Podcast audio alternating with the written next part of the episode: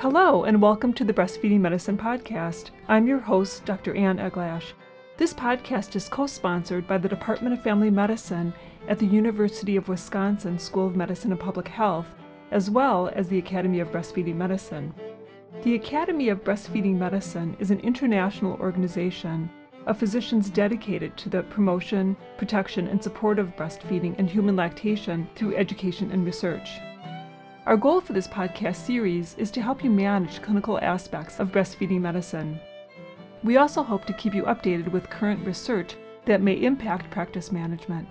Any advice or recommendations in this podcast do not reflect official policies or views of the Academy of Breastfeeding Medicine. Today I'm talking to Dr. Jennifer Scher. Dr. Scher is a general pediatrician and breastfeeding medicine specialist.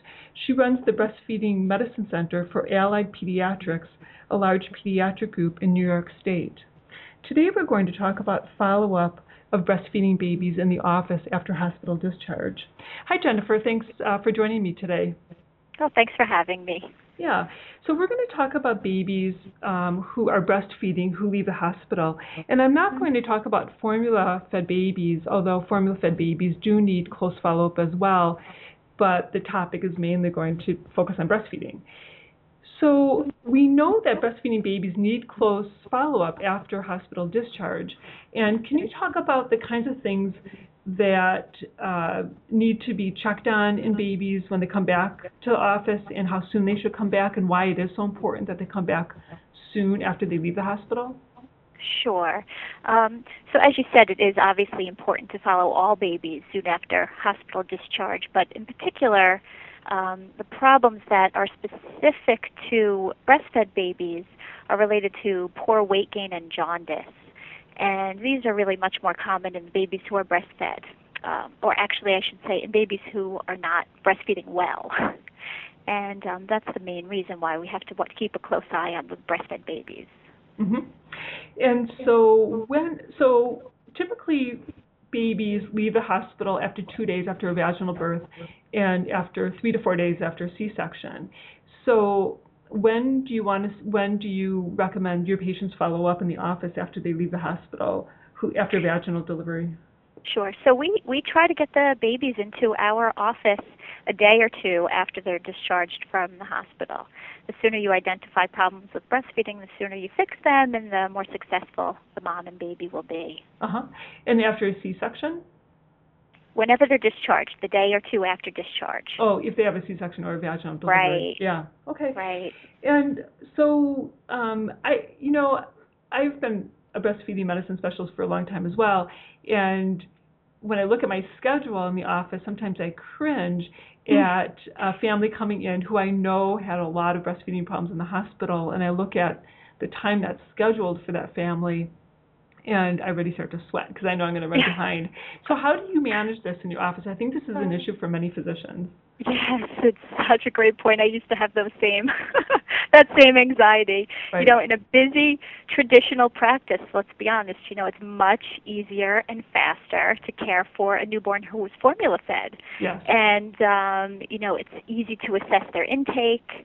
There's no need to worry about how the feeding is going. The um, there are very few readmissions because of jaundice or poor weight gain. So there is that sort of sigh of relief when you see a formula fed baby in right. your schedule. Um, however, when you think about that, this it's really a short-sighted, a short-sighted vision. You know, because beyond the first few weeks, the formula-fed babies are significantly more trouble to the pediatric practice than the breastfed babies. Um, so I like, for, for my practice, what I think I've come to realize is there are three major obstacles in taking care of the babies who are breastfeeding and um, the time management needed. The first one is that there's a lack of physician buy-in in supporting breastfeeding. The second is the lack of time, which is what you're talking about, and then the third is a lack of knowledge. Right. Right. So, um, so I would say that you know if if you kind of want to structure a, a practice that can handle the the speed and the maintain your productivity and see breastfeeding babies and successfully see them, you have to overcome all of those obstacles. Um, so, for for instance, if you have the physician buy-in, the physician has to actually believe that breastfeeding benefits the baby in order to invest the time and energy in supporting it. And many, many doctors believe, sure, you know, breast is best, but in the back of their head, they're really thinking that formula is just as good. So it's not really not worth taking that extra time. And it's very quick to turn to formula when you have that philosophy. Uh, when the doctor truly believes, then they make the effort. Right. And um, so I can go into how how let me see how my office. You want to hear how my office works in the Sure, but let's talk a little bit about that issue of doctors having buy-in regarding breastfeeding because I Mm-hmm. Yeah. think, and maybe you've noticed this too, that physicians are being pushed by their patients. Patients know that breastfeeding is best, and they're getting Yeah. ready. They're psyching themselves up to have a good Mhm. breastfeeding experience. And so, if the Mhm. physician says, "Wow, it looks like breastfeeding's not going very well. Why don't you just give some formula?" I think that some of those physicians are starting to lose patients because patients are not going to are not going to take that. They want You're to know. absolutely right. This is very much a consumer driven Yeah. field. This is not being led by the doctors. The doctors, some of them are going kicking and screaming into this. Right. Um, Absolutely. Yeah. And I think it's for them, those physicians have difficulty um, knowing how to manage these issues so that if they have a, a 10 or 15 minute follow up for Mhm. a new baby who comes in and is yellow and is 12% down in weight and mom is crying Mhm. and her nipples are sore, it's like, oh my gosh, what am I going to do? Now, for you and I, we can, you know, finagle, but for a physician who doesn't have any knowledge, and let's face it, training is terrible, um, Mhm. I'm sure that those physicians are overwhelmed and they would rather climb under their desk. Yes. under their desk. And so, um, so it's so why don't you talk a little bit about how you manage breastfeeding in your practice? Yeah, so I can tell you that, but but first to the point of the physicians buying in and and and thinking about the model of getting them on board. And I usually make an analogy. I sometimes will give lectures to other doctors, and I I try to drive home the point of you know most people don't even know what breastfeeding specialty is. And so I, I make the, the analogy that if you take a baby who has poor weight gain, right? You see, see that newborn who has this poor weight gain, you have to realize that the poor weight gain is not a diagnosis, right? Right. It's a symptom. You don't just Right. throw formula at it. So, so you have to look at that poor weight gain, and the way you would look at the the the patient with renal failure, right? You have a patient with acute renal failure. You think about the differential. You think about the pre-renal, the renal, the post-renal causes. Right. Similar with p- weight gain, you're going to think about the way I described it as the pre-breast, the breast, and the post-breast causes. Right. Very good. Right? So when you have somebody with renal failure, you don't just throw dialysis at them without working up the problem. Exactly. Similarly, you don't want to just throw the obviously a baby who's not gaining weight is going to need formula to support the baby, but you have to identify the problem.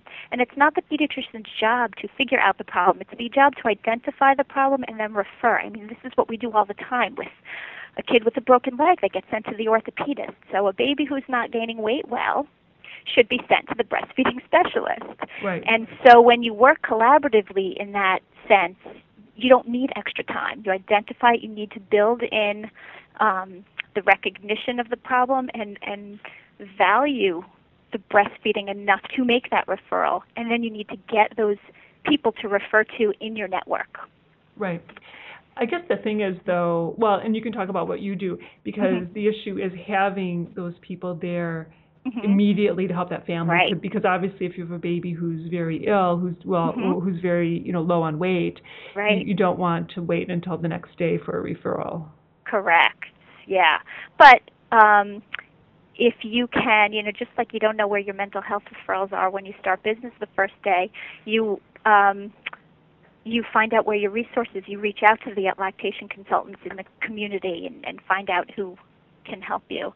But so what we've done in our practice specifically is that we have um, brought lactation consultants in house, and um, what we do is we schedule we schedule the first newborns are all seen in my office you know one to two days after the hospital discharge with the doctor. And then they are automatically given a follow-up weight check visit with the lactation consultant which will be a couple of days after that. And even if everything seems like it's going well they get this it's sort of in the philosophy of pediatrics in general. It's an anticipatory guidance sort of preventive care visit where the lactation consultant will answer questions. They take, spend 30 minutes and they answer questions. They watch a feed. The physician will just kind of oversee that visit and bill based on the time that they are spending with the baby. But the patient, and again, because this is such a consumer driven field, the patient is feeling so completely supported that um, that that uh, that that goes a long way in sort of publicity, so to speak, for your practice. Besides the fact that you're, you know, taking great care of the kids. Um, right. If problems are identified, then you have to get, you know, then you can go out further to get an extended visit. In our practice, similar to yours, we're lucky enough to have MD IBCLCs who can take care of them. But you might not be that lucky, and then you might need to right. you know, go a little bit further. Right, right. Which I think in some small towns where, uh, and other, well, even some big cities where there aren't uh, lactation consultants available as easily, I think it, you know, this ends up being a tougher issue. Mm-hmm. Um, I think it behove, behooves us as physicians to all be trained in lactation since it is, um, mm-hmm. you know, the goal is to have at least 75% of women initiate lactation, and mm-hmm. if they're initiating, guess what? There's a good chance right. that they might have some problems. Right. so, so physicians need to know how to manage it. Yeah. Yeah. Yeah. You know, I'm in a, I'm in a small town, and um, I don't have a lactation consultant in my in my mm-hmm. office, and so as a um, breastfeeding medicine specialist and as mm-hmm. a family physician, what I try to do with my newborns is schedule them for follow up after hospitalization, either late in the morning, my last patient in the morning, or my last mm-hmm. patient in the afternoon, so that I can extend that time out. Right. Because I, I think perhaps you find this too when you have the patient, when you have the family come in and see a lactation consultant for half an hour, or you have a longer visit, those long visits early on really help you later taking care of the family because they have all their questions answered and those visits end up being so much more pleasant later on because mm-hmm. they're not in a quandary right. and having tons of questions later because they seem to have a, a lot of confidence and understand yeah. things well. Yeah. Uh, one of the other things that we do that I find helpful is um, we try and do as much advanced planning as possible. We do prenatal classes and we prepare the mothers for knowing what to expect as normal and how to sort of push off uh, well-intentioned but really bad advice that really sets them up to fail. Uh, we have a screening tool that we that we've developed and we use, which is similar to you know, the Edinburgh postpartum depression sort of a checklist oh, uh-huh. question. So so the other physicians in my group and the mothers can sort of fill it out, and if they fail the test, it's an automatic call to the lactation consultant or appointment with the lactation consultant. And that's before she delivers. So it has questions related to pre prepartum, uh, pre-delivery, and post. So depending on when they get the form, they're you know assessing the stools and and medical you know high risk conditions. And I can share it with you. I can email it to you. Interesting. Um, yeah. You know c- conditions that put the mother at risk for low milk supply. You know because what happens is the pediatricians you'll have two types of pediatricians right? You have the ones if you take go back to this baby who had who's not gaining weight well you're going to have the one doctor who just says you know what? Let's just be safe and go supplements and even if they are without the knowledge that you're talking about the understanding of the basic physiology of lactation if they don't give them the advice of how to protect the milk supply with the pumping they're just making it worse. Right right? Right. But then you have the other pedi- pediatrician who really wants to be supportive and is going to say just just keep trying, keep trying. Right. It'll get better, but then you're putting that baby at big risk because if you don't watch a feed and don't know what you're doing, then you're setting that baby up to really be in trouble. Right. So um, the education to the doctors and the uh, we do in, we have in services for our staff and the different you know the lactation consultants give in services to the medical assistants and nurses around the divisions. That's excellent. Yeah. Yeah, that's excellent. So, um, as you know, in the Academy of Breastfeeding Medicine on our listserv, we've been having a conversation about the cost of having a lactation consultant in the mm-hmm. office right. for physicians or phys- physician groups. Mm-hmm. Can you speak to that a bit? Because you wrote something about how to assess what yeah. that cost could be. Sure. So, you know, with any financial decision, you have to figure out how much you're bringing in to figure out what you can afford to pay somebody. You know, if you take a registered nurse and you offer them a job in a hospital, they're going to be making a lot of money. Right. Most private practices really can't afford to pay a registered nurse fifty or sixty dollars an hour. You know, that's how much practically doctors make these days. Right, for sure. Um, so the way we looked at it is we said, okay, well, if we can bill out a level, you know, we usually bill out level 99213 visits for the baby for a 30 minute vi- visit with the lactation consultant because the doctor usually comes in and does a level 3 visit bas- basically assessing the weight gain and making sure there's no jaundice and the documentation to to justify 99213 you're then doing two 99213s an hour. And then if you know what your payers are giving you and you know your payer mix you can figure out how much you're going to be bringing in per hour for that lactation consultant's time. Ideally, you'd love to let the lactation consultant spend an hour and a half with your patients, but then you're never going to make any money. right. So you can't. You really have to cut them off, and then have the patient come back the next day if you haven't been able to address everything. Um, so then, once you figure out how much you're bringing in, you can figure out how much you of a profit you want to make and how much you're willing to pay your lactation consultant. Right, right.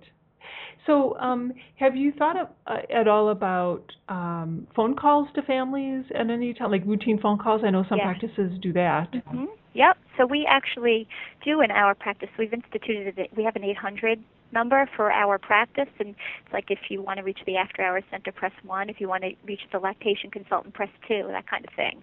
And they're available to take calls to our for Mhm. our mothers and babies Uh-huh. whenever they have a problem. Yeah. I guess I was thinking about the practice of calling families uh, preemptively before, you know, just in the first couple days. Now, for Mhm. your practice, you're Yeah. seeing them that soon. Right. But our hospital in our community actually does that. Yeah. They have a nurse call the family. Mhm. We yeah, a lot of the hospitals do that, and I think it's a great way. And what we've tried to do at some of our divisions that don't actually have a lactation consultant in house is I give them that screening test, and it's I'll have them because sometimes the outgoing call they don't know exactly what to ask or what, and then if they they fail any of the parameters on the screening test, they're then suggested that they come and get a visit. Ah, interesting. Yeah. Yeah. Uh-huh. Is there anything else that you want to say, Dr. Scher, about providing breastfeeding services in the office?